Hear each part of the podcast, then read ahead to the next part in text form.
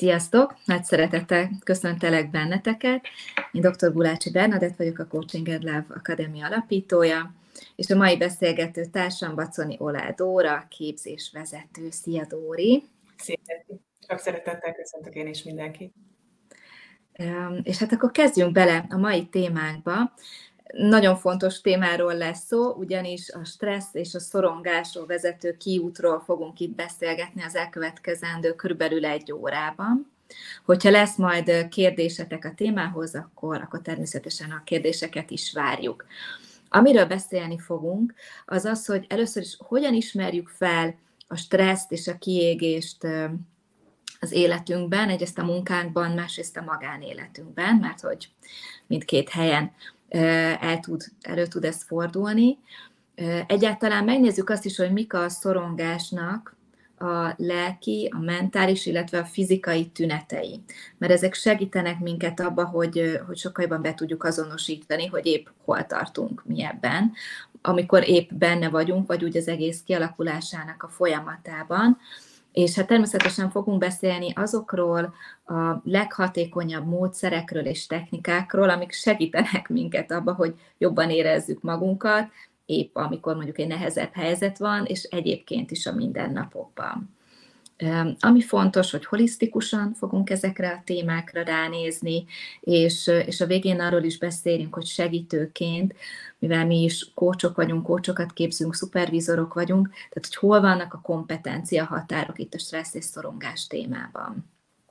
Még egy picit így felvezetőként azért hozzátenném, hogy Ugye, ha valaki meghallja a szorongás, vagy ne Isten a, a pánik roham szót, akkor azért alapvetően két terület szokott az eszébe jutni, vagy valamilyen orvosi terület, tehát hogy orvoshoz fordulni, vagy pedig pszichológushoz, vagy pszichiáterhez.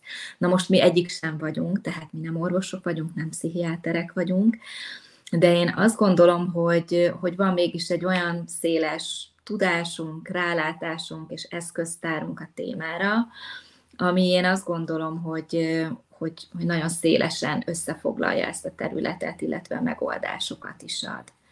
Illetve még, amit előjáróban megjegyeznék, hogy én azt gondolom, hogy ez olyan téma, amiről akkor tud valaki hitelesen beszélni és hitelesen megoldásokat adni, hogyha ebben van saját élménye. És, és ezt tudom, hogy egy sikamlós terület, ugyanis a legtöbben azt gondolják, hogy akik segítő területen dolgoznak, ők minimum mindenhatók, és semmi problémájuk nincs a, az életükben, de hogy mi is, illetve segítő területen dolgozó, mi is emberek vagyunk, és, és azt gondolom, hogy mondhatom, hogy mindkettőnknek az életében volt nehezebb időszak, amikor benne voltunk ebben a, a szorongásos témában. Viszont kihúztuk magunkat belőle, és, és pont ebből lett egy, egy olyan alaptudásunk és bázisunk, amit meg szeretnénk veletek megosztani. Személyesen nekem ez a terület abszolút szívügyem.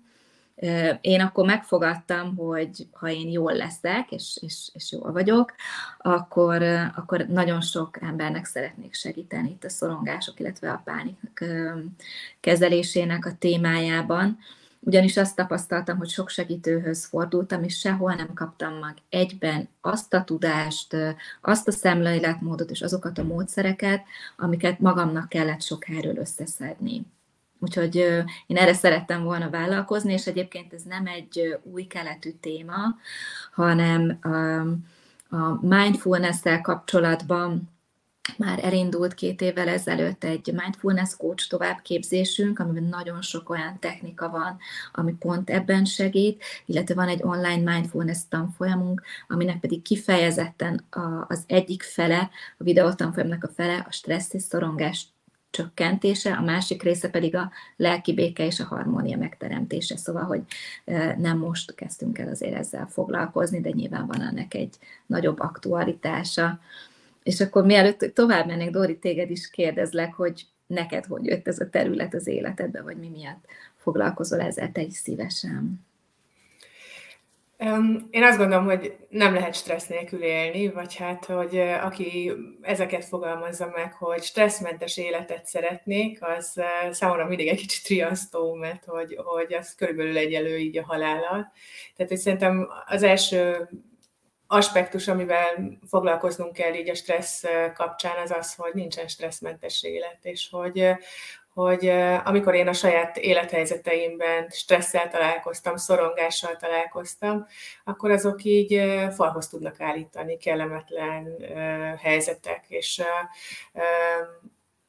én hasonló utat jártam be ebben, mint te, tehát hogy saját magam lépésről lépésre pakolgattam össze azt, hogy nekem mi a jó, és hogy talán a mi előadásunk, vagy a mi beszélgetésünk ma erről is szól, ahogy így egyeztettünk az előadásunk előtt, hogy, hogy ezt hangsúlyozzuk, hogy sok technikát fogunk elmondani, sok talán elméleti bázist említünk, de hogy nagyon fontos, hogy ebben mindenkinek van egyfajta saját megküzdése, saját útja. És most én is azt gondolom, hogy, hogy az az állapot, amiben én most vagyok, vagy ahogy élem az életemet abban a teljességben, ahhoz nehéz, kemény, és elengedhetetlen volt ez a megküzdés, egy csomó tapasztalattal lettem gazdagabb, és talán sokkal könnyebben visszatalálok most az egyensúlyomhoz, vagy a középpontomhoz, de hogy ez az út ez nem volt fájdalommentes, és nem volt karcmentes. Mm. Igen. Hát ehhez tudok akkor én is csatlakozni. Én azért is szeretlek téged hallgatni, mert amikor mondod, hogy nem létezik stresszmentes élet, ezt én is így gondolom, de én azért elképesztően idealista vagyok. És én azért hiszek abba, hogy, hogy lehet, lehet stressz az életünkben, mert lehet, hogy épp, nem tudom, valaki udvariatlan velünk, vagy történik valami nehézség, vagy trauma, de hogy ezekben, hogy ezeket mennyire engedjük be az életünkbe, és, és hogy hogyan reagálunk, erre viszont nagyon jól tudunk mi magunkat fejleszteni. És lehet, hogy nincs stressz, de hogy olyan élet, amiben mi sokkal nyugodtabbak, harmonikusabbak vagyunk, és egy picit tudjuk magunkat függetleníteni a történésektől, vagy legalábbis erre tudatosabbak vagyunk, az, az viszont létezik, és hogy, hogy ezért is beszélünk erről. Illetve nagyon Ez is... fontos téma, hogy, hogy nem vagyunk egyedül, tehát hogy, hogy ezért is abszolút aktuális, hogy erről beszéljünk.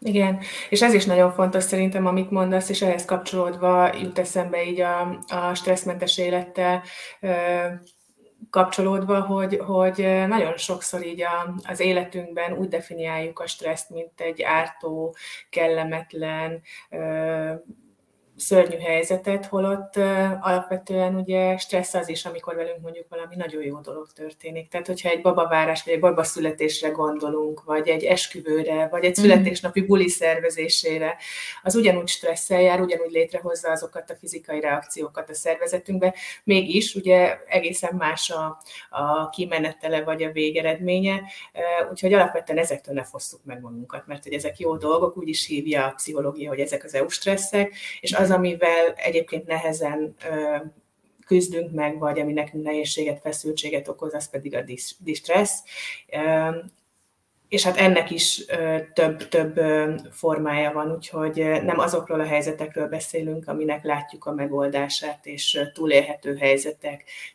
Felpöccintem magam rajta mondjuk egy piros lámpán, vagy egy, vagy egy dugón, egy mikrostressoron, hanem hogy azokról a helyzetekről fogunk mi itt ma beszélgetni elsősorban, ami hosszú távon megterhelő a szervezetünknek, és krónikussá válik, vagy krónikus stresszről beszélhetünk, és én azt gondolom, hogy soha máskor nem volt aktuálisabb ez a téma, mint ma, mert hogy akár az elmúlt két évünkre gondolva, akár a mostani helyzetre gondolva, tulajdonképpen több mint két éven én azt gondolom, hogy senki nem maradt érintetlen azoktól az eseményektől, amik a világban zajlanak, és amik hatnak ránk, és ez bőven elég ahhoz az állapothoz, hogy krónikus stressznek definiáljuk az életünkben. Hm, így van hozzátenném azért azt, hogy én valahol egy picit örülök is ennek, mármint, hogy abból a szempontból csak, ne értsétek félre, hogy idáig én azt tapasztaltam, hogy a, a szorongás, illetve a pániknak a témája,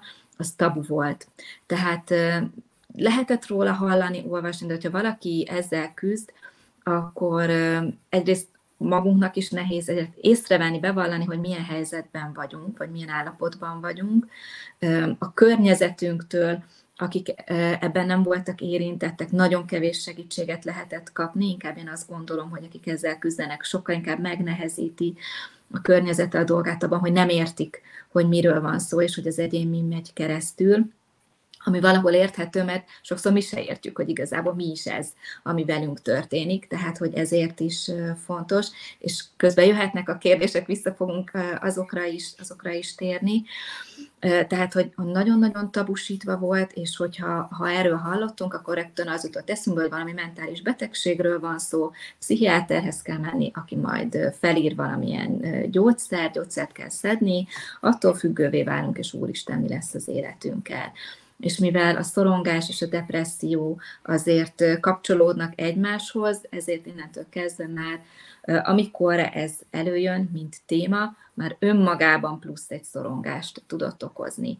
Tehát szerintem fontos, hogy most, mivel a, a COVID alatt és most a külpolitikai helyzet miatt sokkal több embert érint a, a stressz és a szorongás, lehet most már egy reális tárgyat adni neki, ugyanis a stressznek és hát magának a szorongásnak az is a definíciója, hogy egy irracionális, túlzott félelem valamitől.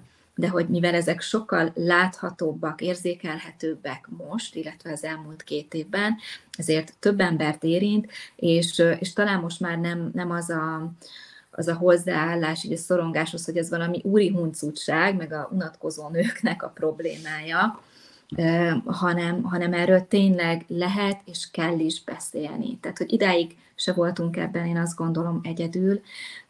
Rengeteg emberrel találkoztam a coaching során, a képzéseken, a mindfulness során, aki, aki szorongással küzd, vagy küzdött, vagy depresszióval, és és ez, és ez nagyon-nagyon nehéz téma volt mindig is, de most lehet erről beszélni, sokkal több eszköz, akár szakirodalom áll a rendelkezésünkre. És ugye amíg a tendencia az ott, hogy körülbelül olyan 20-30 éves kortól jelenik meg, és egyébként a nőknél a szorongás a statisztikák szerint háromszor gyakoribb, addig szerintem arról is érdemes lenne beszélni, de talán ez egy, ez egy teljesen külön előadás témája, hogy vajon miért van ez így, hogy mi lehet ennek akár a, a transgenerációs hatása, most ebben mi nem fogunk tudni belemenni, mert inkább megoldásokat szeretnénk adni.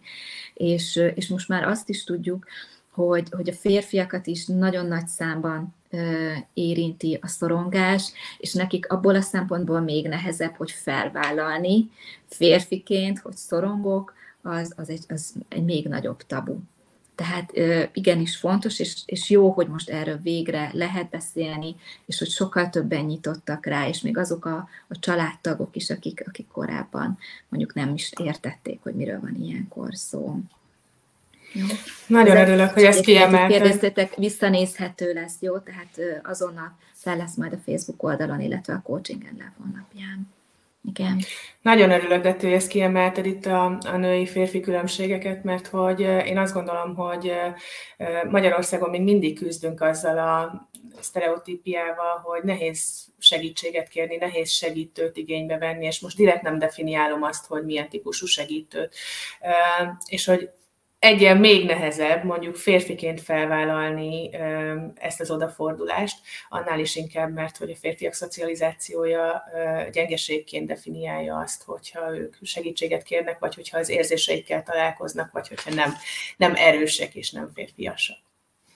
És ez nagyon fontos így szerintem transzparensé tenni, és nagyon sok helyen, vagy mindenhol hangsúlyozni, hogy, hogy ez a típusú stressz, amiben két éve, két és fél éve élünk, ez olyan szinten hozott új helyzeteket, amire nem voltunk felkészülve, amire nincsen készletünk, ami nél nem tudom előszedni a kofferemet azokkal a technikákkal, amilyenek, vagy amilyen helyzetekkel még tulajdonképpen soha életemben nem találkoztam. Tehát, hogy ha négy-öt évvel ezelőtt valakit megkérdezünk, hogy mennyire tartja relevánsnak, valósnak, reálisnak azt, hogy, hogy világjárvány lesz a mhm fókuszunkban, meg az életünkben, vagy be leszünk zárva, vagy maszkokat hordunk, nem találkozhatunk a családtagjainkkal.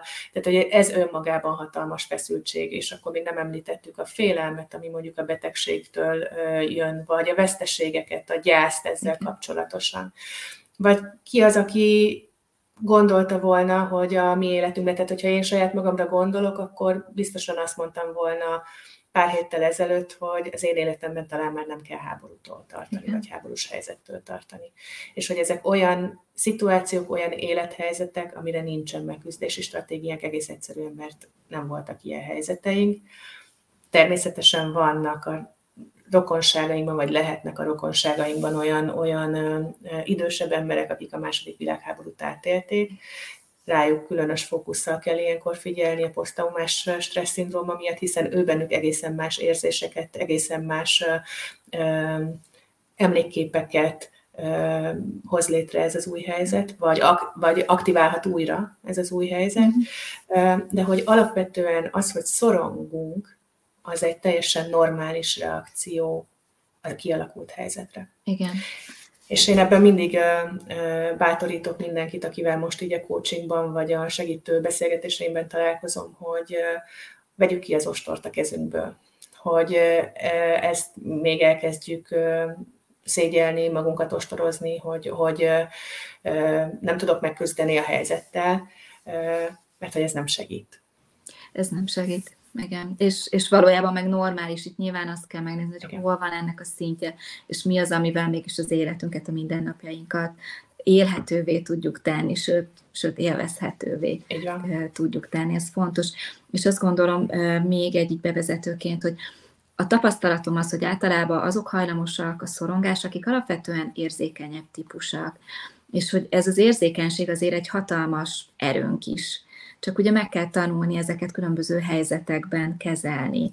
De akár segítő szakmában is, hát ezzel tudunk mi valójában jól működni, és egyébként soha nem volt szerintem szükség ennyi segítőre, mint amit most hoz ez az időszak, úgyhogy ezt látjuk azért a, a képzéseinken is. Illetve nyilván, eh, ha valaki egy introvertáltabb típus, vagy perfekcionista megfelelési vágya van, nyilván ezek is hajlamosítanak a szorongásra, és hát még természetesen azok a traumák, amik azért a legtöbb embernek az életében előfordulnak. De nézzük is akkor meg, hogy hogy akkor hogyan ismerjük fel a, a stresszt így a munkánkba, a magánéletünkbe, hol, hol lehet ezt igazából tetten érni, és utána megyünk és megnézzük, hogy ugye milyen, milyen tünetek vannak, hogy aztán mehessünk a megoldások felé. Dóri, neked ebben mi a, mi a tapasztalatod? Mi, mi okoz stresszt, és hol tudjuk ezt már nyilván azt a stresszt, ami a distresszt tetten érni?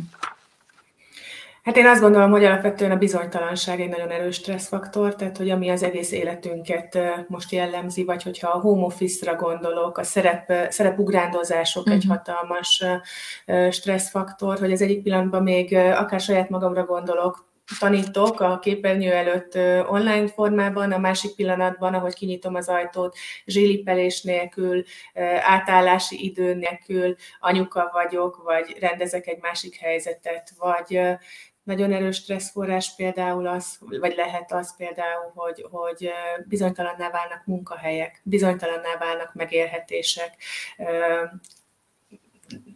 Nyilván nem tudom szó nélkül hagyni a mostani menekült helyzetet. Tehát, hogy akkor, amikor én három órával ezelőtt még, nem tudom, arról gondolkodtam, hogy mit csinálunk a hétvégén, és három órával később uh-huh. összepakolom a bőröndömet, és fél óra alatt kell egy életet ott hagynom, és menekülnem a gyerekkel, és elbúcsúznom a szerettemtől, vagy, vagy a páromtól, vagy a férjemtől. Szóval ezek, ezek hatalmas traumák lehetnek.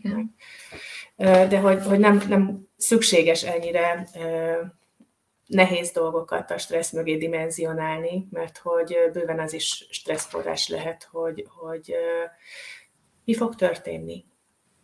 Mi, mire számíthatunk mi itt, akár a COVID kapcsán, akár a háborús helyzet uh-huh. kapcsán, akár konfliktus helyzetek. Tehát, hogyha most ezeket a nehéz világhelyzeteket kivesszük, a munkahelyi konfliktus helyzetek, a párkapcsolatbeli konfliktus helyzetek, együttélési nehézségek, generációs különbségek, hogy csak egy párat említsek, ezek hatalmas stresszforrások lehetnek. Igen.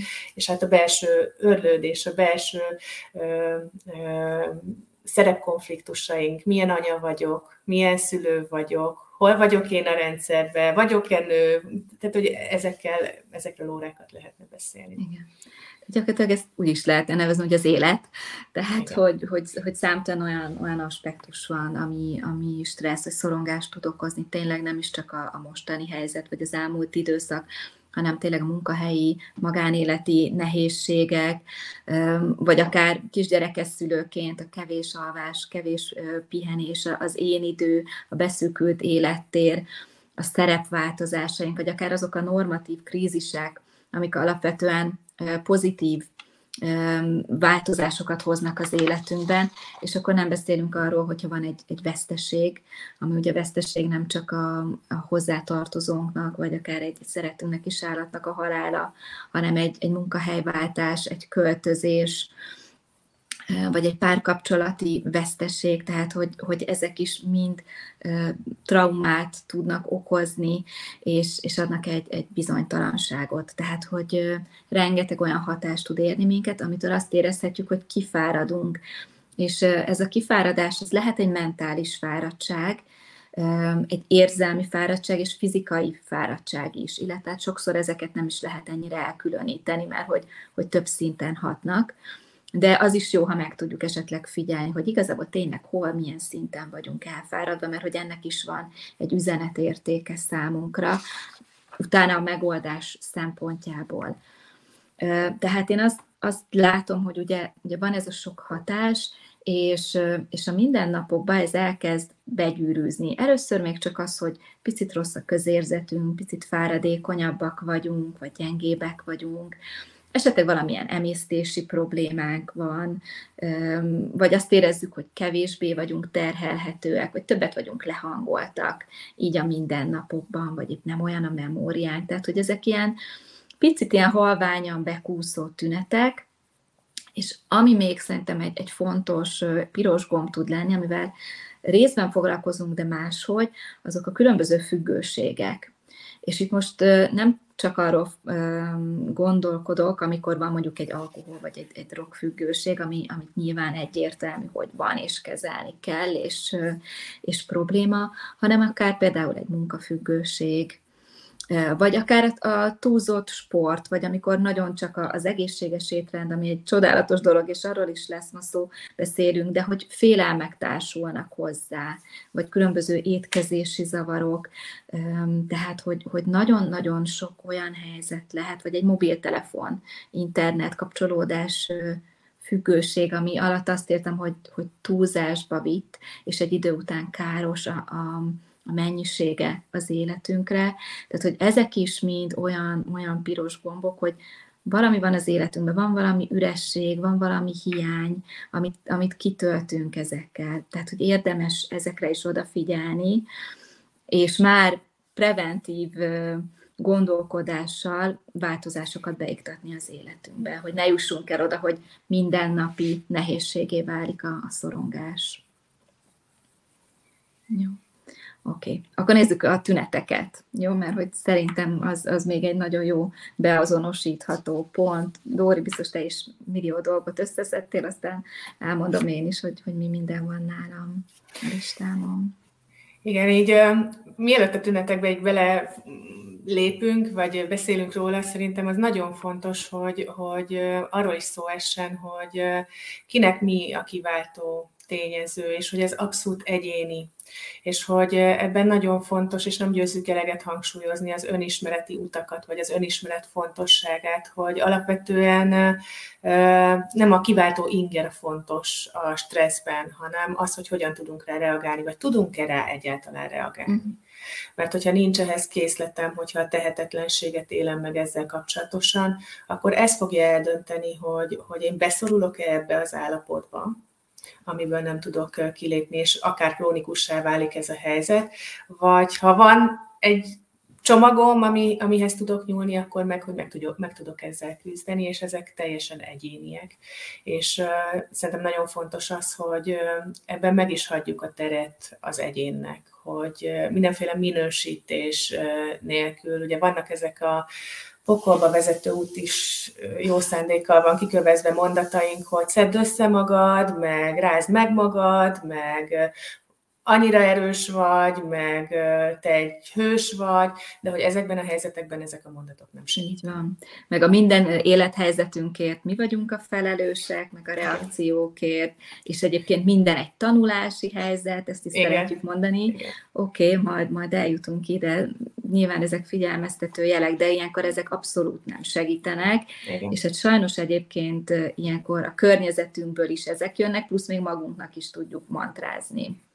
Én kisgyerekes szülőként nagyon feszengtem attól a mondattól, hogy ó, kisgyerek, kisgond, nagy gyerek, nagy gond, majd megtanulod, hogyha kamasz lesz, és körülbelül így azt éreztem, vagy azt éltem meg ezzel kapcsolatosan, hogy így kukába dobják az én érzéseimet, és elbagatelizálják az én érzéseimet, és onnantól kezdve egy fal is volt bennem a tekintetben, hogy ez erről mennyire szeretnék beszélni az adott illetőnek, vagy bizony megkérdőjelezte a saját érzéseimet egy időben, amikor elveszettnek éreztem magam, hogy, hogy legális-e az, amit én érzek.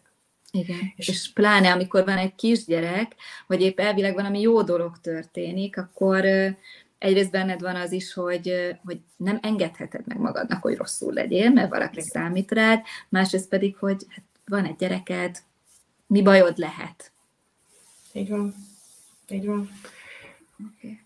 Akkor szedjük össze, ami, szedjük össze a, a, a, amilyen tünetekkel találkozhatunk, és hogy talán e, mielőtt konkretizálnánk, így kiegészítve azt, amit már elkezdtél mondani egyébként a koncentráció hiánya, meg a feledékenységgel, stb. stb., hogy azért olyan nehéz fülön csípni ezt a helyzetet, a krónikus stresszt, vagy akár tovább megyek a kiégést, mert hogy alattomos tehát hogy így bekúszik az életünkbe, és nem, nem teljesen konkrét az elején, nem specifikus, nem ilyen láthatatlan módon, módon rágja le a húsunkat, vagy gyilkol le minket, és hogy ebben jó, hogyha egy kicsit nyitott szemmel, szívvel járunk, hogyha ezek a tünetek viszonylag hosszabb ideje jellemeznek minket, akkor egy kicsit leüljünk saját magunkkal, hogy hol is tartunk ezen az úton, és hát ilyen lehet igen a koncentráció hiány, a feledékenység, az enerváltság, hogy én azt érzem, hogy nagyon sok időbe telik magam reggel összerakni, vagy a feladataimra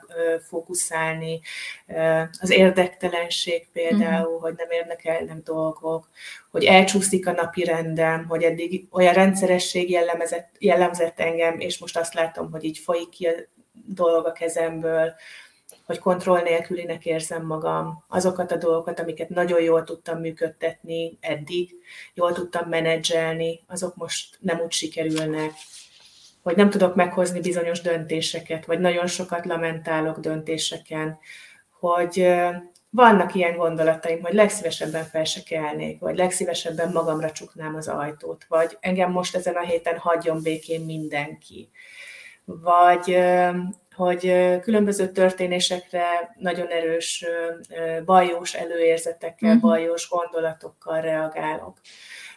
Mm, vagy ennek pont egyébként a, a következő hozománya, hogy olyan gondolatdömping áraszt el, ami kezelhetetlenné válik számomra, ahol uh, egyszerűen nem látok ki már ebből a cunamiból. Vagy uh, ott van a listán az összes feladatom, de ez nem hogy csökkenne, hanem folyamatosan csak bővül és bővül, és írom a listákat, és nem érzem a saját hatékonyságomat. Hogy azt élem meg, hogy egy mókuskerékben vagyok, és mintha más életét élném. Tehát, hogy ezek a mondatok azért, vagy ezek a manifestálódások azért figyelemre méltóak, vagy legalábbis fontos, hogy ilyenkor egy kicsit ránézzünk a saját életünkre, hogy mi történik ingerlékeny vagyok, hamarabb el, elpattanok, kiabálok, olyan reakciókat produkálok, ami, ami előtte nem volt rám jellemző. Igen. Tehát látjátok, Dori elmondott egy csomó mindent, és még mondok ehhez sok, sok minden más, és amikor konkrétan szituáció van, tehát hogy ezért ezek olyan általános tüneteknek tűnnek, de amikor ezek hosszasan fent állnak az életünkben, és ezek közül több minden, akkor, akkor arra nagyon-nagyon kell figyelni, és elkezdeni időben beavatkozni.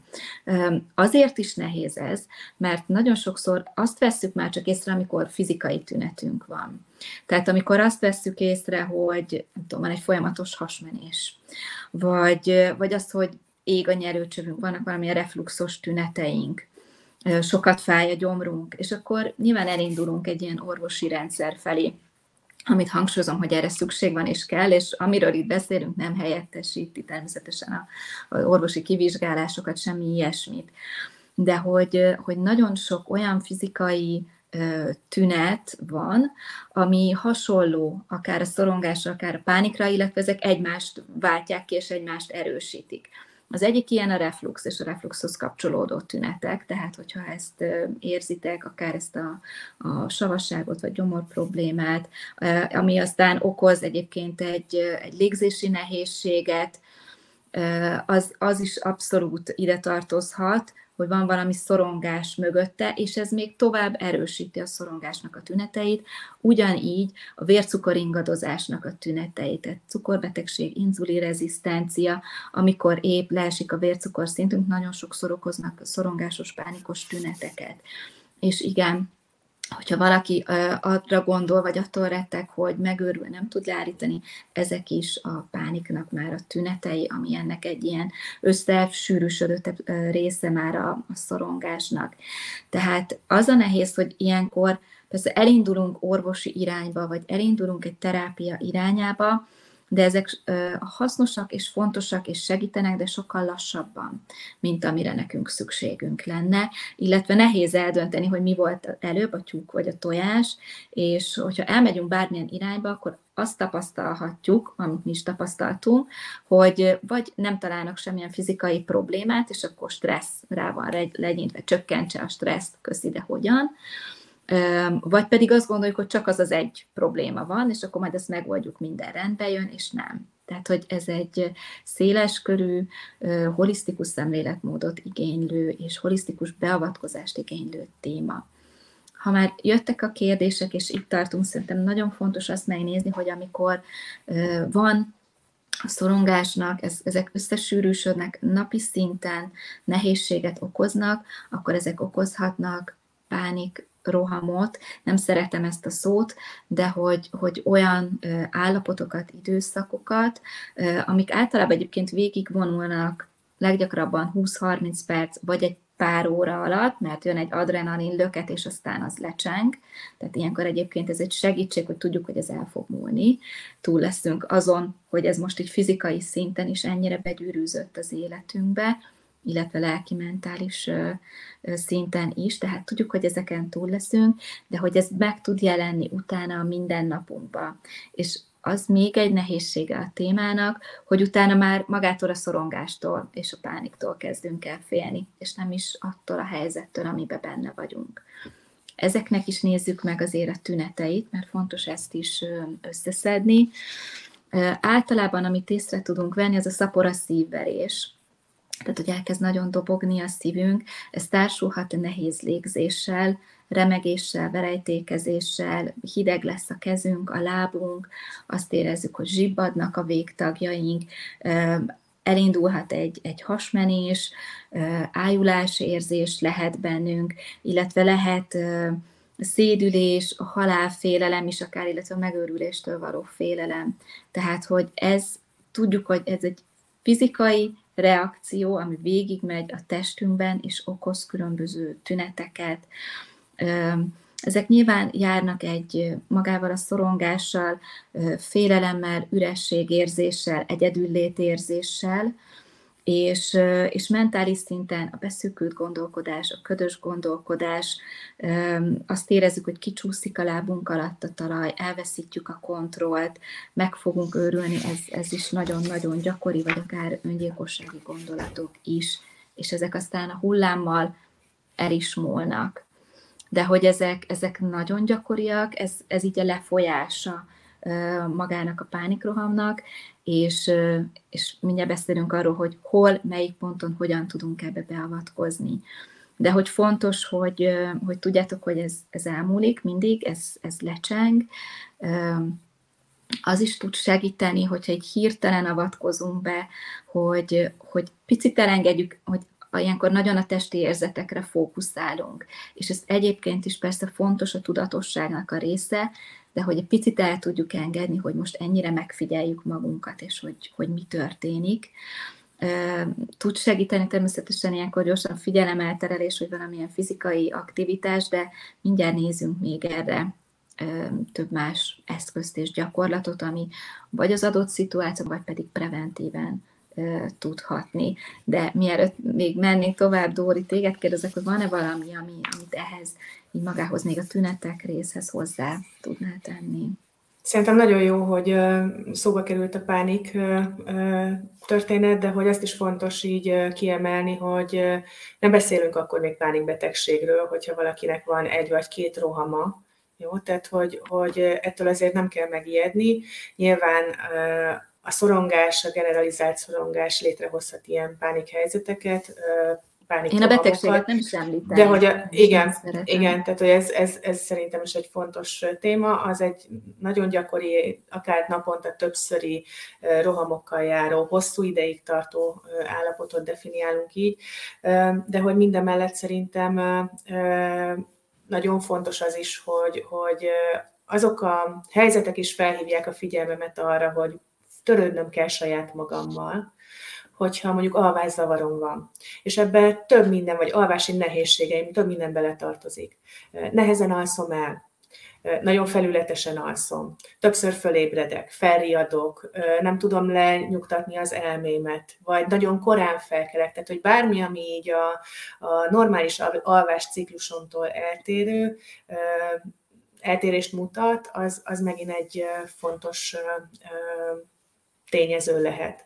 Aztán ugyanilyenek például ez a fokozott verejtékezés, állandó ö, kipirulás, a gombóc érzetet nagyon-nagyon mm. sokan emlegetik, hogy, hogy azt érzem, hogy egy csomó van a torkomban, és nem tudom ezt eltüntetni. A belső remegés állandó, vagy nagyon gyakori jelenlétét a szervezetünkbe, ezeket a kontroll, bizonytalansági érzeteket, tehát ami meg nyilvánulhat, vagy manifestálódhat akár az egyensúlyi állapotnak Igen. az elvesztésében is.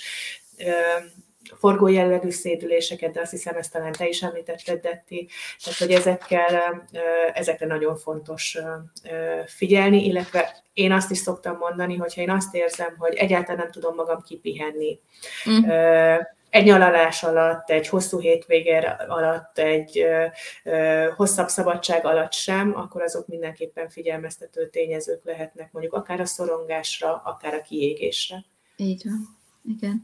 Tehát, hogy, hogy figyeljetek, tényleg millió-millió jele van, és, és jött kérdés, igen, van olyan, hogy nem konkrétan ez a pánikroham vonul át rajtunk, hanem egy ilyen generalizált szorongás, szorongás. Ami, ami hosszas ideig, akár órákig tarthat, utána következő nap újra előjön, aztán van tök jó napunk, és utána megint ez valami előhozza. Mindjárt meg fogjuk nézni, hogy egyébként mi minden tudja előhozni, mert hogy itt nem csak a krízisek, nem csak a traumák, hanem mivel itt fizikai szinten is van egy, egy változás, ezért nagyon sokszor, hogyha a fizikai tünetek is vissza tudnak hatni, és okoznak érzelmi, mentális, vagy további fizikai tünetet, meg kell nézni, hogy fizikai szinten mit tudunk tenni, és például itt a táplálkozás nagyon fontos lesz.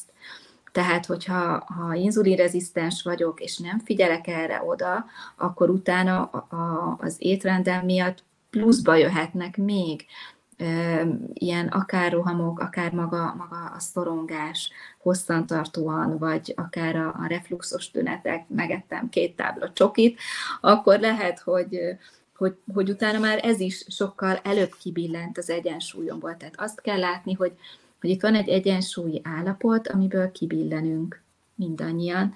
Érdemes figyelni, hogy hol billenünk ki tényleg mentálisan, érzelmileg, fizikai szinten, ez milyen mértékű, és minél előbb a központunkba tudjuk, középpontunkba tudjuk magunkat helyezni.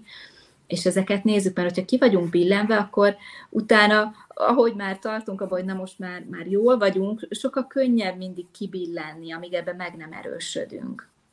Jó, tehát, hogy ez, ez, ezek, ezek mind nagyon fontosak. És ami még lényeges, hogy amikor megtapasztaljuk ezeket a, a rosszul léteket, ez tud egy posztraumás stresszt is okozni. És utána már magától, a félelemtől vagy a bizonytalanságtól félünk. És erre ezt is most sokat tapasztalom egyéni coachingok, illetve tanítás során, a coachképzésen, mindfulness coachképzésen, hogy, hogy magától attól félünk, nem attól, hogy bombázni fognak, vagy itt mi lesz, hanem hogy félni fogunk, hogy bizonytalanságban leszünk, hogy kiszolgáltatottak leszünk. és hogy nagyon sok olyan helyzet van, amit nem fogunk tudni mi kontrollálni. És itt a kontroll szó az az, az egyik kulcs ennél a témánál, mert, mert sok mindent nem tudunk mi irányítani, külső tényezőket. Viszont amit tudunk, ott viszont fontos, hogy tegyünk meg majd lépéseket, és tudunk az elménken segíteni a gondolatainkon, az érzelmi állapotainkon, és a fizikai tüneteken is, és, és ez egy normális reakció vészhelyzetben, ez az üs vagy fuss reakció, és beindul a, a hormonrendszerünk, de hogy nézzük meg ezeket is. És egyébként még az ilyen reflux és, és IR témákon túl hormonális szintet is érdemes megnézni, mert a, különböző hormonális problémák is hatnak. A fáradtság, a mellékvese kimerülés is okoz nagyon-nagyon hasonló tüneteket. Itt gondoljunk csak tényleg az édesanyákra, a kevés alvásra, amivel én is hallgattam, hogy alvás rendezés, és mondtam, hogy vele beszéld meg, de csak velem, tehát ott a gondolva a kislányomra. Szóval, hogy hogy ezeket is érdemes figyelembe venni, illetve hát ilyenkor még sokszor megyünk el kardiológiai rendelésre, és nézzük, hogy mi van a, a, a szívünkkel, és kiderül, hogy mondjuk rendben van, csak épp egy, egy jó kardiológus még azt is el tudja mondani, hogy például a, ezt az extra szisztolét, mondjuk ezt a, a hevesebb szívdobogás vagy bedobbanás, néha ezt is tudja maga a stressz, reflux és egyéb betegség okozni. Szóval fontos, hogy megfussuk ezeket a köröket, mert ad nekünk egy bizonyosságot, hogy egyébként jól vagyunk, tehát nem kell attól félni, hogy valami bajom lesz, hogy holnap meghalok, azért mert itt-ott érzek ezt-azt, tehát hogy ez segítség, de hogy még ezen túl van sok minden. És akkor rakjuk még ide a pajzsmirigy problémákat is, mert hogy azok is abszolút emelé betehetők a kosárba, illetve én azt gondolom, hogy nagyon sok esetben nem rendszerben gondolkodunk, tehát hogy csak és kifejezetten arra fókuszálunk a megoldások tekintetében, ahol fáj, vagy ahol jelentkezik a helyzet, hogyha ez pánik, akkor a pánikos, vagy a pánikkezelés módszereire, hogyha testi tünetem van, akkor az orvoshoz rohanunk el vele, és hogy én szerintem egyik sem kihagyható, és egyik sem kevésbé fontos, mint a másik, sőt, de hogy, hogy azt gondolom, hogy nagyon fontos ahhoz, hogy jobban legyünk, vagy teljesebben éljünk, ahhoz rendszerben gondolni saját magunkra. Nem hiába hangoztatjuk mindig, ugye, hogy a test a lélek temploma, de hogy a kettőt egyben, vagy a hármat egyben nézzük, mert hogy mindegyik hat mindegyikre. És hogy, hogy akkor, amikor mondjuk így a technikákról fogunk beszélni nem sokára, és a, azokról a beavatkozási lehetőségekről, vagy intervenciós lehetőségekről, amik segítenek minket. Én ezt nagyon szeretném kiemelni, hogy egy rendszert kell teljesítennünk, tennünk, egy rendszert kell működésre, vagy jobb működésre ösztönöznünk, amiből nem kihagyható a fizikai sík, nem kihagyható a mentális sík, és nem kihagyható a pszichés sík. Tehát, hogy pontosan ezért tünetek tekintetében is említettük ugye mind a hármat, úgyhogy így is fogunk gondolkodni a technikák vonatkozásában. Akkor menjünk ebbe tovább, mert szerintem sokan erre, erre várnak. Igen. Tehát amit fontos, nagyon sok minden el fog most itt hangozni fontos előrevenni, hogy mi az, ami akkor segít, amikor épp rosszul vagyunk, mert ezek nagyon-nagyon fontos részek. És fontos persze megnézni, hogy mi az, ami a megelőzésben, a prevencióban segít, és mi az, ami hosszú távon segít. És olyan eszközöket elkezdeni használni, amik, amik először rövid távon is segítenek, mert ezektől tudunk jobban lenni, és lehet a hosszú távú dolgokat sokkal jobban működtetni. Jó, tehát, hogy erre figyeljetek oda, illetve minden, ami elhangzik, az ne csak egy kognitív tudás legyen, ami bemegy fülünkön, átszűrjük az elménkkel, és utána félrerakjuk, hanem hogy cselekedet társuljon hozzá.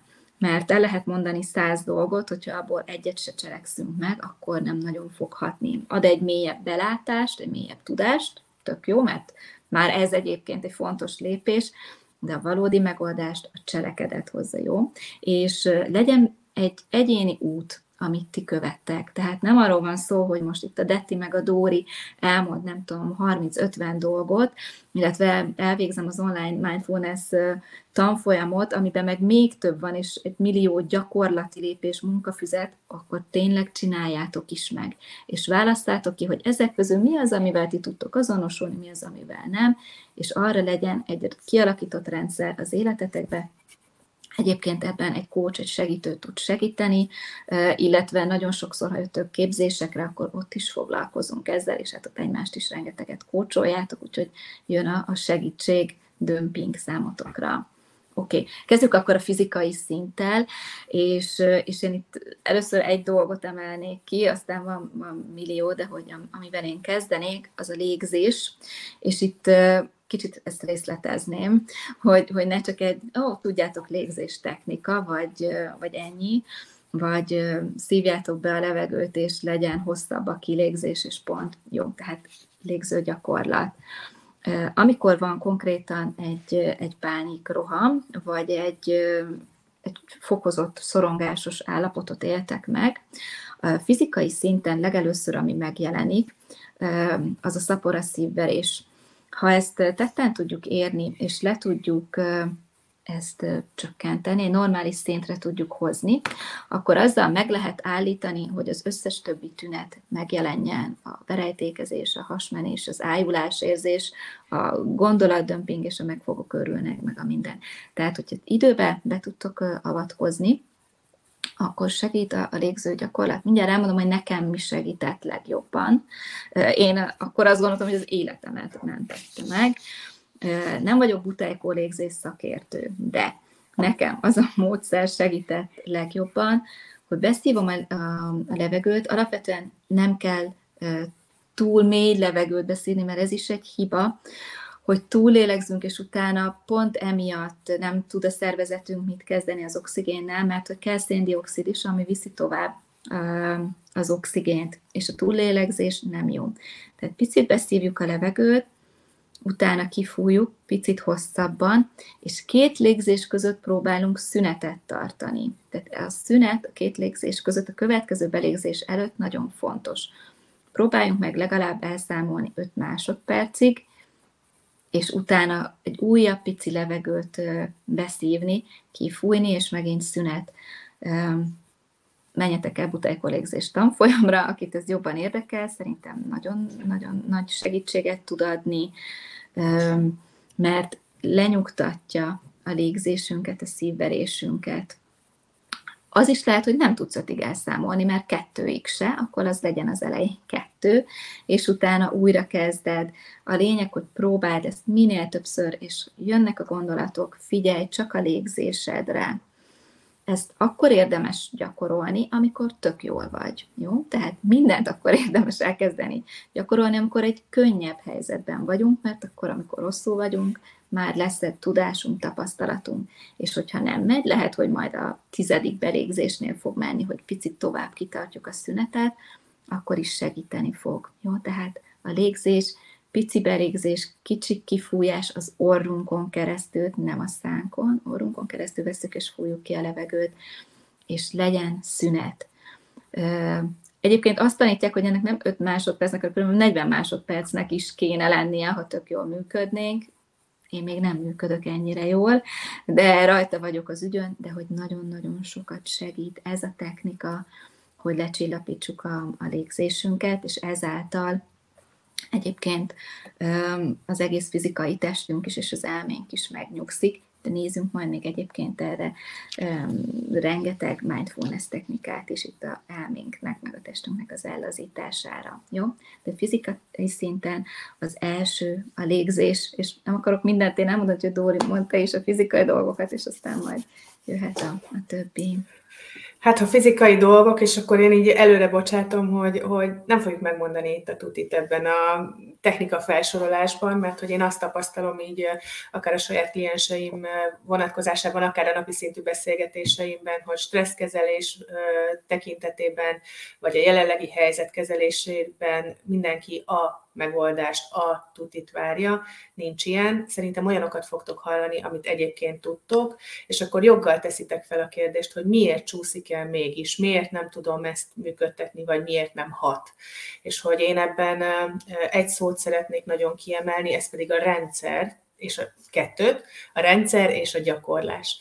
Tehát, hogy én, én azt hiszem, hogy ezeket így önmagában mindenki tudni fogja, hol csinálom, hol nem, leginkább akkor csinálom, amikor nehezebb perióduson van, vagy rosszul érzem magam, mert azonnal akarom a rapid megoldást, de hogy a sikeresség vagy a hatékonyság kulcsa abban rejlik, hogy ezt rendszeresen gyakoroljuk, rendszeresen végezzük, és hogy a tanulásból valóban egy használható tudás legyen, vagy a gyakorlatokból egy használható tudás legyen, és akkor ha fizikai szintnél tartunk, akkor azt gondolom, hogy az első és talán a legtöbb embernek ez jut eszébe a sport, és hogy akár összekapcsolva a természet közelséggel, mert hogy mind a kettőnek hatalmas ereje van. Én igyekszem ezt rövidre fogni, mert azt hiszem, hogy ez az én életem megmentője, mind a kettő és hogy, hogy én abban hiszek, hogy nem most kell kitűzni a maratonfutás céljait, és nem most kell az olimpiára felkészülni, hanem kezd azzal, ahol vagy, azzal a tudással, amint van és ha te nem futottál az elmúlt tíz évben, akkor nem most álljál neki futni, akkor vedd fel az edzőcipődet, és menjél ki gyalogolni. Először két kilométert, aztán növeld négyre, aztán legyenek heti céljaid ebben. Most már nagyon jó eszközeink vannak, amik ebben támogatni tudnak minket, tehát hogy akár egy okos óra, ami a lépéseidet definiálja, és beállítod, hogy legyen meg a napi tízezer lépésed, és egy-két hét után tapasztalni fogod, hogy ugyanúgy, ahogy visszafele a stressz alattomosan hat, ez pedig értsétek jól, alattomosan működik. Tehát, hogy mégiscsak van hatása az én érzelmi, mentális állapotomra, hogy lehet, hogy nincsen kedvem elindulni, lehet, hogy nincsen kedvem fölvenni a cipőmet, de az eredménye, amit hoz, mm. azt nem tudom mással elérni. Vagy ebben is nagyon erősítem azt, amit mondtál, Detti, hogy az egyéni utak megtalálása. Nincsen olyan sporttevékenység, ami önmagában a leghasznosabb lenne. Az a sporttevékenység hasznos neked, ami a te sporttevékenységed ha én meghalok a futástól most, és sose szerettem futni, akkor nem az lesz az én sportom, hanem akkor lehet, hogy úszni fogok elmenni hetente kétszer-háromszor.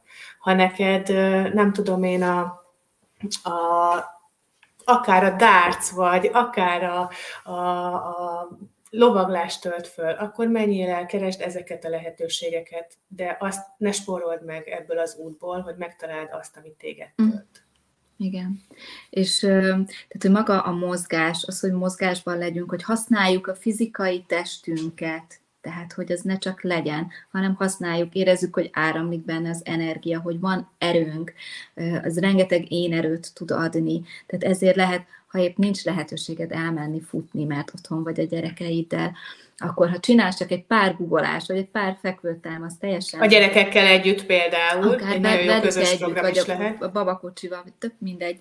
Tehát, hogy bármi, picit érezd az erődet, érezd a lábaidat, segít leföldelni, tehát, hogy bármilyen mozgás, bármilyen aktivitás segít. Egyébként akkor is, amikor épp szorongunk és rosszul vagyunk, a légző gyakorlat mellett nagyon sokat tud segíteni. Nyilván figyelemelterelés átmenetileg segít, de ha esetleg valami fizikai aktivitásba kezdünk, csak pár guggolást csinálunk, vagy elmosogatunk, vagy amiért nekünk jó. Tehát, hogy a fizikai aktivitás segít, és egyébként a hormonrendszerre is jól hat, és a vércukor szintünkre is, az inzulin receptorokra. Nyilván, aki fogyni akar, hát annak meg pláne még egy segítség. És talán az is nagyon fontos ebben, hogy amikor azt mondjuk, hogy a stressz és a, a szorongásnak az egyik fókuszában a kontrollvesztettség érzése van, akkor nagyon szépen tetten érhető ennek a pozitív hatása, a kontroll visszaszerzésének a lehetősége a fizikai aktivitásban. Tehát, hogyha én azt mondom, hogy, hogy az első héten 500 métert futottam, vagy két kilométer gyalogoltam, és ezt meg tudtam növelni a következő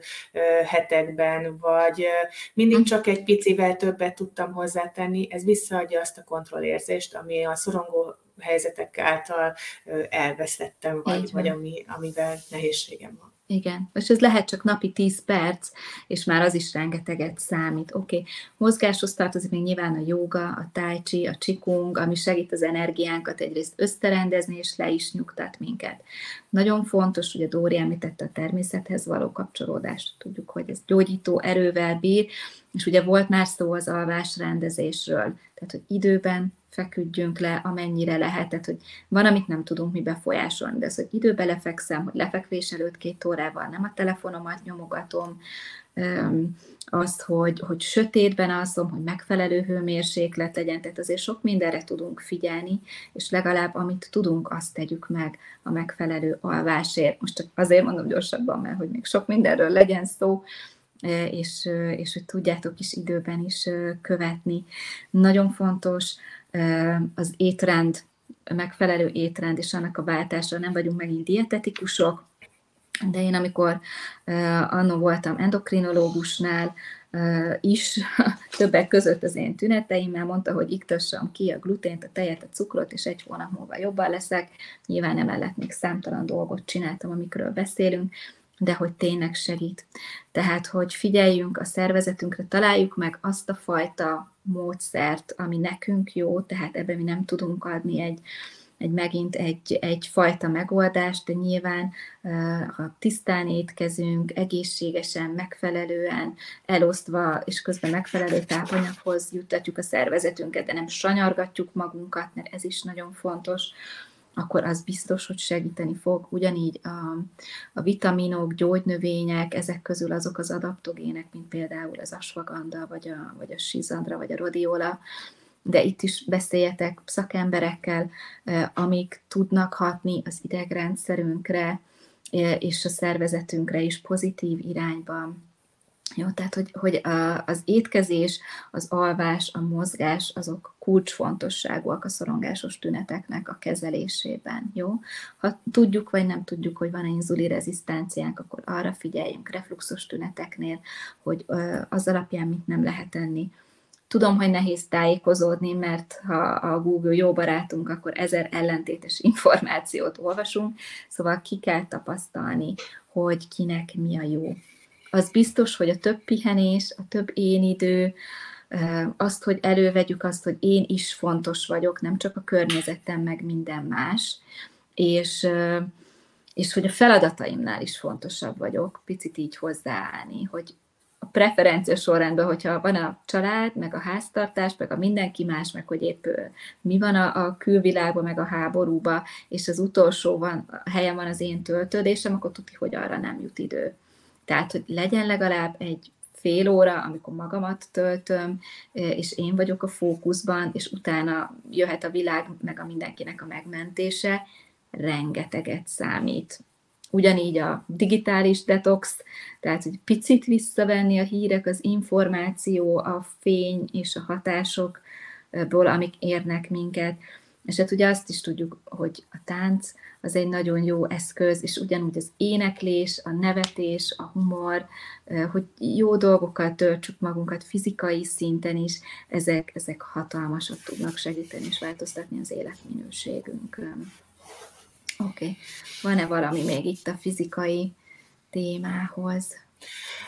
Talán inkább az életviteli működésmódhoz jutnak még eszembe dolgok, hogy ez a napi rutin megtartása, mert hogy a szorongató helyzetekben hajlamosak vagyunk ezt elcsúsztatni pillanatok alatt, és szétesik körülöttünk, nem csak a, az egészségemmel, a jól létemmel kapcsolatos ö, állapotaim, hanem a napi életvitelemmel is. Tehát, hogy szerintem a kontrollérzethez nagyon hozzátartozik az, hogy talán most egy kicsit még inkább figyeljek arra, hogy, hogy legyenek rutinszerű tevékenységeim, akár egy napindító rutin, ahol én nyugalomban megihatom a kávémat, ahol a gyerekek ébredése előtt van egy negyed órám, vagy legyen közös étkezése a családnak, szerintem ez nagyon fontos, vagy hogy olyan feladataim, ahova az én idők beiktatásra kerülnek, és ennek én azért nagyon örülök, amit az előbb mondtál, az öngondoskodás és az önszeretet témakörében, mert hogy hajlamosak vagyunk a családunkra, a gyerekeink biztonságára gondolni, gondolni elsősorban,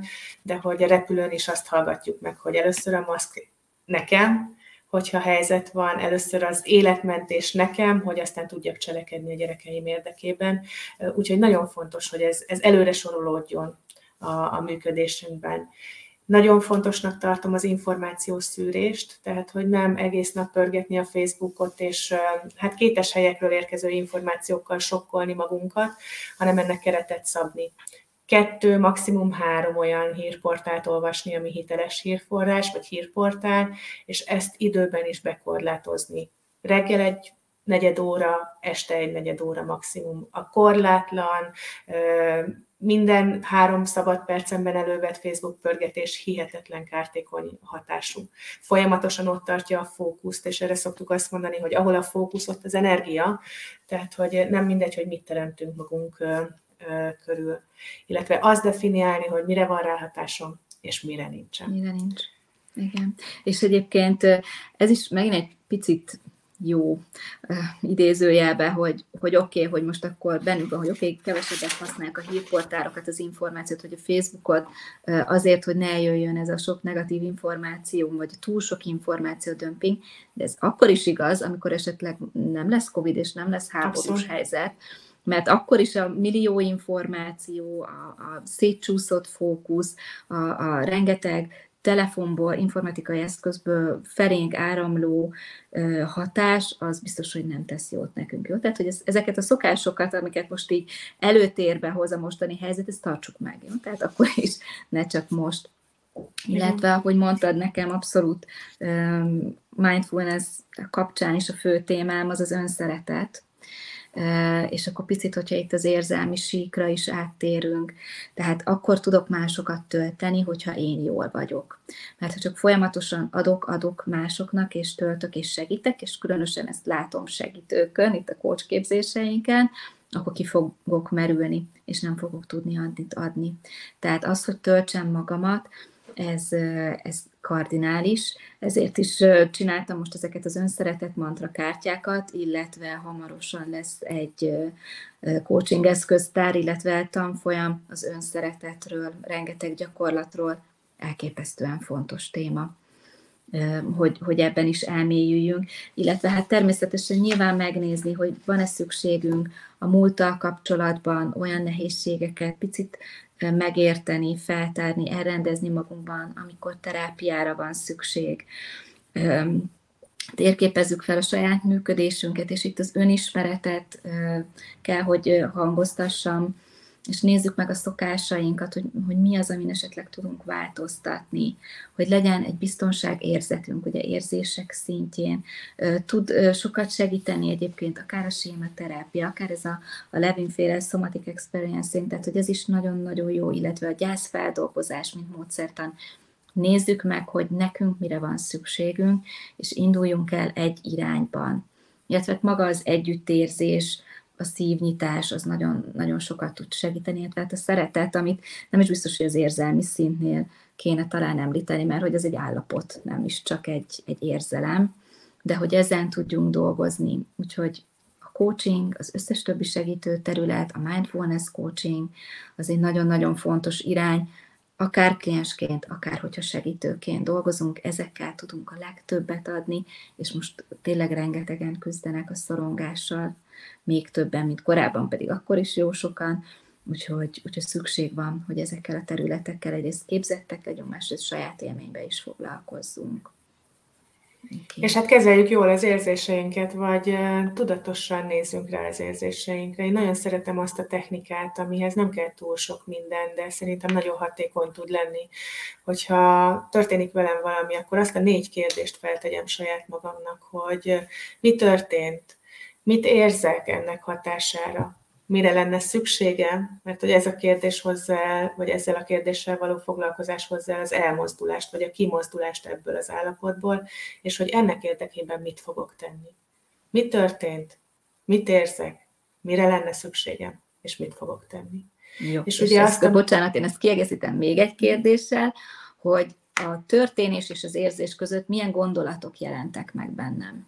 Mert sokszor a gondolatok ezek nagyon gyorsan jönnek, hogy nem szeretnek, vagy nem vagyok fontos, vagy, vagy nem tudom irányítani a helyzetet, vagy nem veszik figyelembe a szükségetemet, okoznak egy érzést bennünk, és utána még fizikai szinten is érzeteket, tehát ha tovább szeretnénk menni, még azokat is meg lehet figyelni és persze a szükségleteket, mire van most szükségem, ebből mit tudok én megadni magamnak. Tehát, mert ilyenkor bele tudunk csúszni, hogy hát arra van szükségem, hogy a mások milyen aranyos legyen velem, és akkor jaj, nem tudok mit csinálni.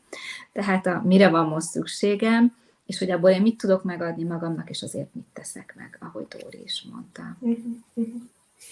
Én sokszor szoktam elképzeltetni például azt a klienseimmel, akik nehezen csatlakoznak saját magukhoz hogy egy-egy helyzetben, egy-egy szorongató helyzetben, egy-egy nehéz helyzetben, ha ők ugyanezt látnák a saját gyerekükön, akkor mit tennének? Hogyan bánnának a gyerekükkel egy ilyen helyzetben? És ez érdekes mód és érdekes tapasztalat, hogy ezt nagyon könnyen el tudják mondani, hogy Igen. megvigasztalnám, az ölembe venném, megszeretgetném, puszilgatnám, több időt töltenék vele. És én mindig azt szoktam mondani, hogy ezek nagyon fontos mondatok, de vajon meg tudom-e csinálni saját magammal is? És egyébként igen, mert hogy meg tudjuk csinálni, mert pont erről írom ezt az önszeretet coachingos tanfolyamot, amiben ezek meg hatványozottan benne vannak, és jött egy kérdés, ez gyerekekkel is egyébként ugyanúgy működik és megnézni, lesz erről szó, hogy milyen szeretett nyelveim vannak, és abból magamnak mit tudok megadni, mert magamat is meg tudom simogatni, és magamat is meg tudom szeretgetni, és magammal is tudok szépen beszélni, és nem folyamatosan kritizálni, tehát, hogy ezek elképesztően fontos, tehát azt mondom, hogy ez az önszeretet, lehet, hogy erről csinálok egy külön videót, mm-hmm ez, ez azt gondolom, hogy, hogy nagyon-nagyon sok mindennek az alapja, és egyébként gyerekekkel is jól működik az önszeretet mantrakártyáknak a használata, vagy pedig az ifjúsági coaching, tehát azt tudom még ott ajánlani, mert a, az ifjúsági coaching, illetve a coach képzésen is rengeteg mindfulness eszköz van, és szoktak jönni a, a szülők is, és, és még nagyon sok olyan gyakorlati módszer, két skills, illetve brief coaching van, ami, ami pedig nekik is segít, neked mindannyiunknak. Akkor menjünk még tovább, hogy mi, mi, van, mi van még, mert most már eltelt egy óra, de, de azt gondolom, hogy ezek fontosak, hogy beszéljünk róla. Alapvetően szerintem nagyon fontos a helyzetnek az elfogadása. Tehát ha azt érzem, hogy épp rosszul vagyok, akkor ne az legyen, hogy már megint miért, és nem tudom, és miért vagyok ilyen hülye, és az ellenállás, hanem hogy elfogadom, hogy most ez van. Már sokkal könnyebb, tehát nem kell két fronton harcolni a tüneteimmel, a helyzetemmel és a önkritizálásommal, tehát az elfogadás is segít, és hogy egy picit kevesebbet is elemezzük magunkat. Szóval mindig beszélünk arról, hogy tudatosság és tudatos működés, de azért ezt pláne mint segítő területen marha jól tudjuk működtetni, és van, amikor pont, hogy kevesebb is elég.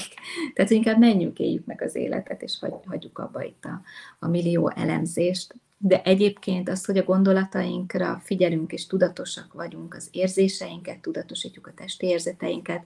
Egyébként ezek klasszikus mindfulness gyakorlatok, úgyhogy a mindfulness tanfolyamon is um, rengeteg szó esik erről, és akkor még mielőtt én itt ebbe így nagyon-nagyon belemennék, Dóri, ilyen gondolati szinten szerinted mi az, ami tud segíteni?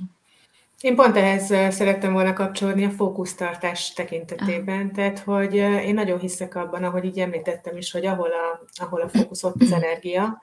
Tehát, hogyha én az olyan szerző tevékenységekre koncentrálok, hogy jót adjak magamnak, amiben én jól érzem magam, akkor az ott fogja tartani a figyelmemet, és nem azon, hogy ami egyébként a világban történik. Nyilván nagyfokú tudatosságra van ehhez szükségem, de hogy én abban is nagyon hiszek, hogy ami ad, az el is vesz, és ami elvesz, az ad is.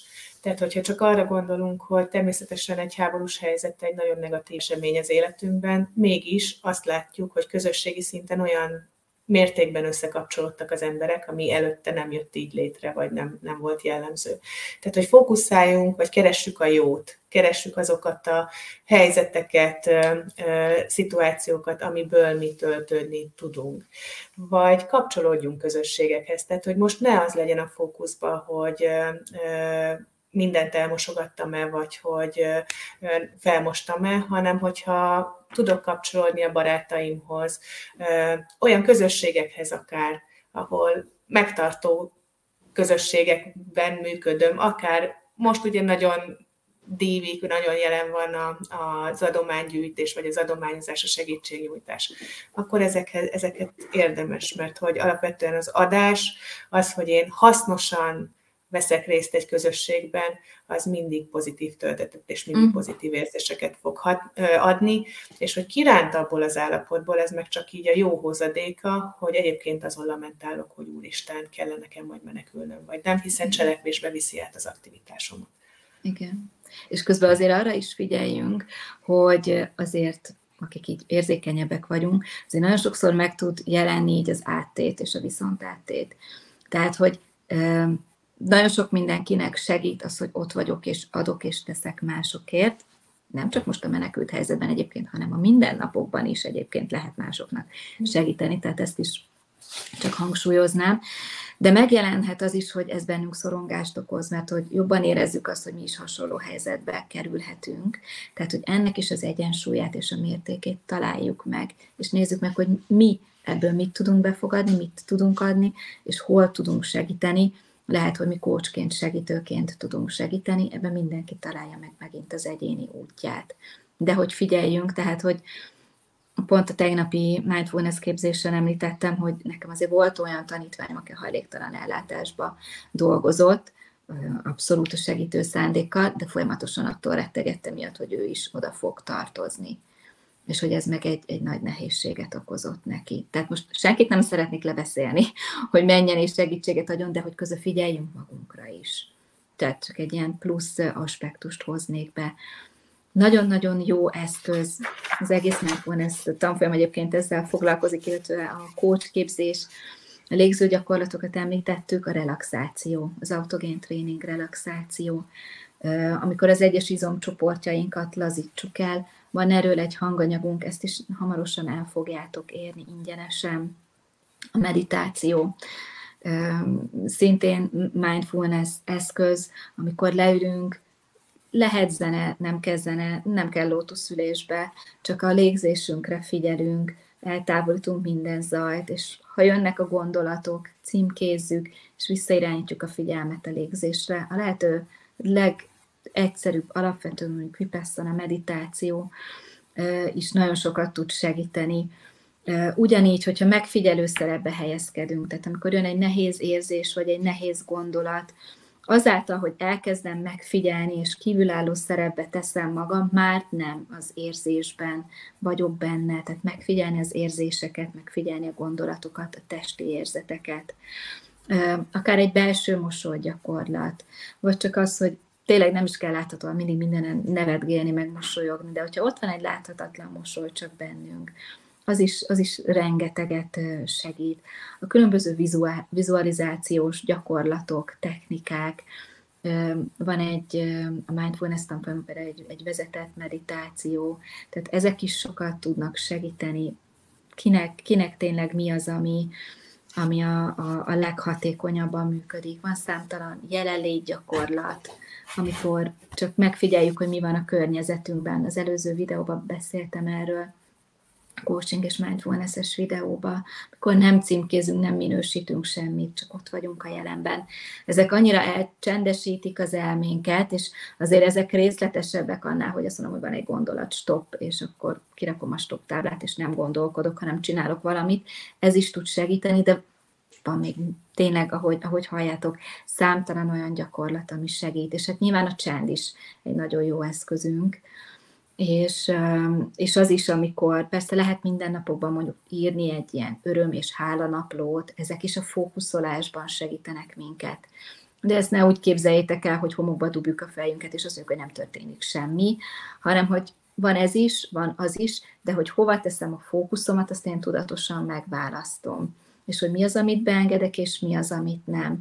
És hogy az egyensúlyi állapotomra törekszem az életemnek minden területén és minden szinten, és ezen van a fókuszom, és ezért én teszek. Tehát, hogy ezek is nagyon-nagyon fontosak.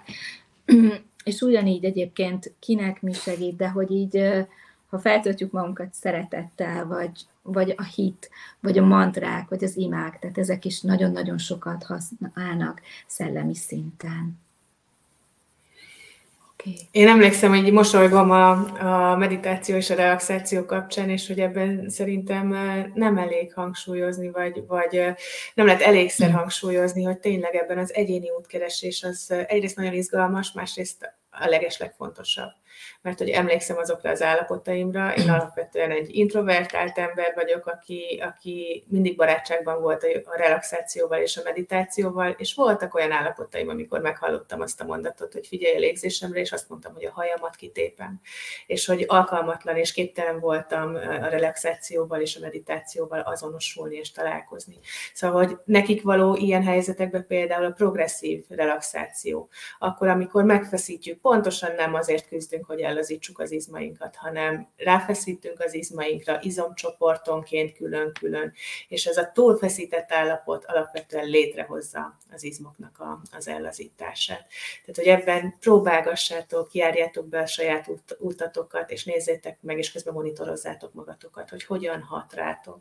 És én azt gondolom, hogyha a mai alkalom után úgy tudunk innen elmenni, hogy három darab olyan impulzust kaptál a technikák vonatkozásában, amit ki fogsz próbálni, vagy tovább megyek, be fogsz építeni az életedbe, akkor már megértem a itt lennünk, és én akkor ezt így nem is csak ajánlatkérésként tenném föl, hanem kérnék is minden nézőnket, hogy három olyan technikát vigyen innen magával, vagy próbáljon ki, amire ő tudatosan oda teszi, vagy oda helyezi a fókuszt, és ebbe energiát és gyakorlást, és jó esetben Igen. a rendszerbe beépített technikát fog látni. Igen.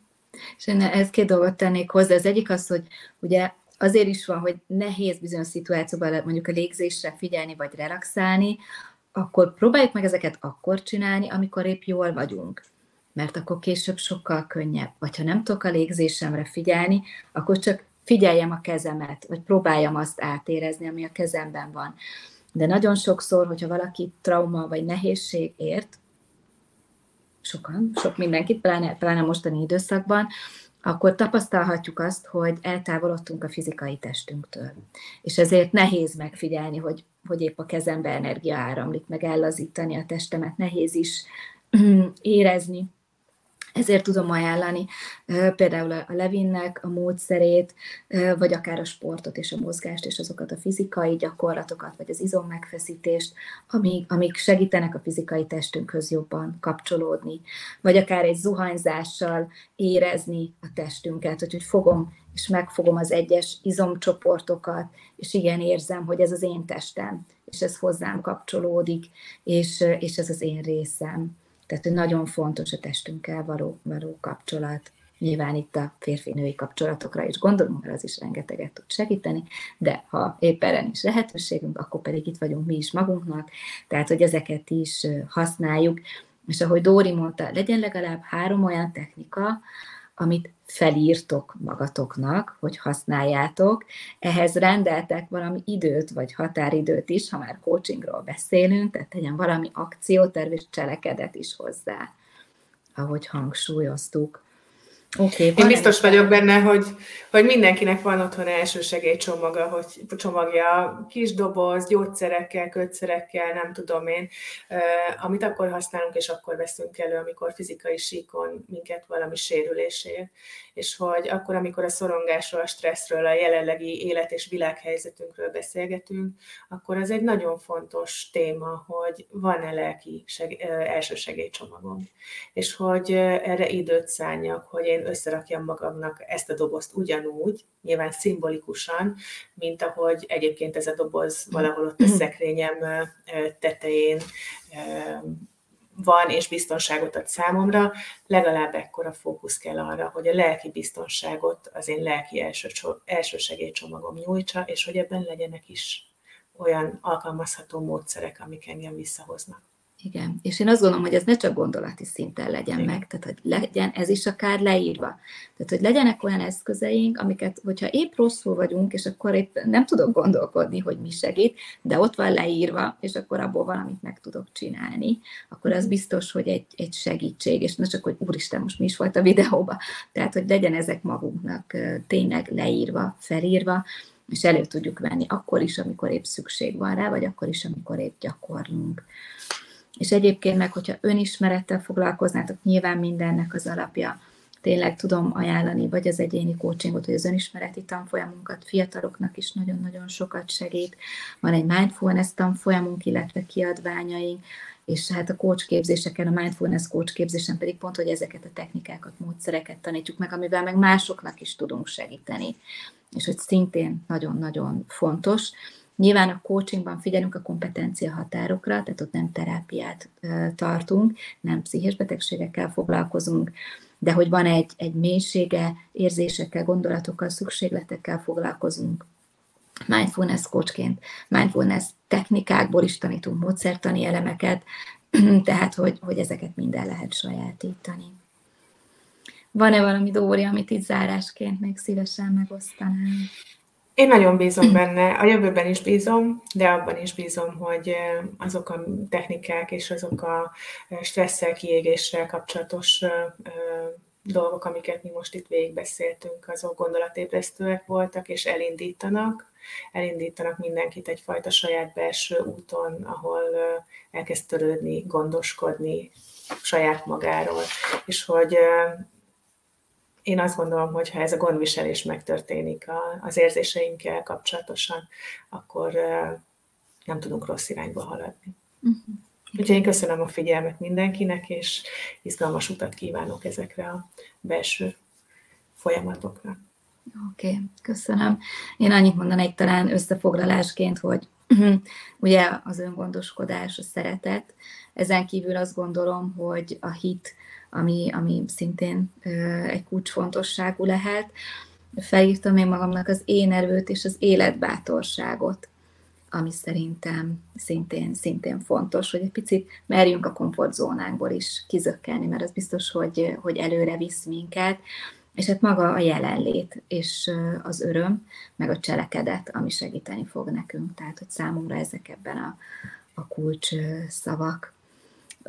Úgyhogy igen, akit érdekel, jött még kérdés az ifjúsági képzésen is, nagyon-nagyon sok mindent hallotok ezzel kapcsolatban, illetve a coach képzéseken és a mindfulness-en is. Úgyhogy köszönöm szépen, hogy itt voltatok, hogy hallgattatok minket, hogy egy picit mégis így képletesen, de együtt tudtunk gondolkodni a témában. Ha van olyan téma, amiről még szívesen hallanátok, nagyon-nagyon szívesen várjuk a javaslatokat, mert az a lényeg, hogy tényleg olyanokról beszéljünk, ami mindenki számára hasznos és segítség. Lesz még márciusban két témánk önismeretről, illetve coaching eszközökről szó, áprilisban a kiégésről, illetve majd az önszeretettel is fogunk még sokat foglalkozni és a korábbi előadásokat pedig meg tudjátok nézni a honlapon, a Facebook oldalon, a honlapon a tartalmainknál pedig nem csak a videókat látjátok, hanem a podcast hanganyagokat is elérhetitek. És ezt az előadást pedig már most vissza tudjátok nézni a Facebook oldalon, a Coaching and Love Academy-nek a Facebook oldalán, és van egy YouTube csatornánk, ott is fel lesz, illetve délután a honlapon is, úgyhogy nagyon-nagyon sok helyen eléritek itt a, a videót, és, és azt gondolom, hogy ez, ez bizony a kamaszok is abszolút értik, sőt, lehet, hogy még nálunk is sokkal-sokkal jobban értik, úgyhogy remélem, hogy, hogy hasznos volt ez a mai beszélgetés számotokra. És hát akkor szép, szép délutánt és szép napokat kívánunk itt mindannyiunknak, úgyhogy sziasztok! Sziasztok!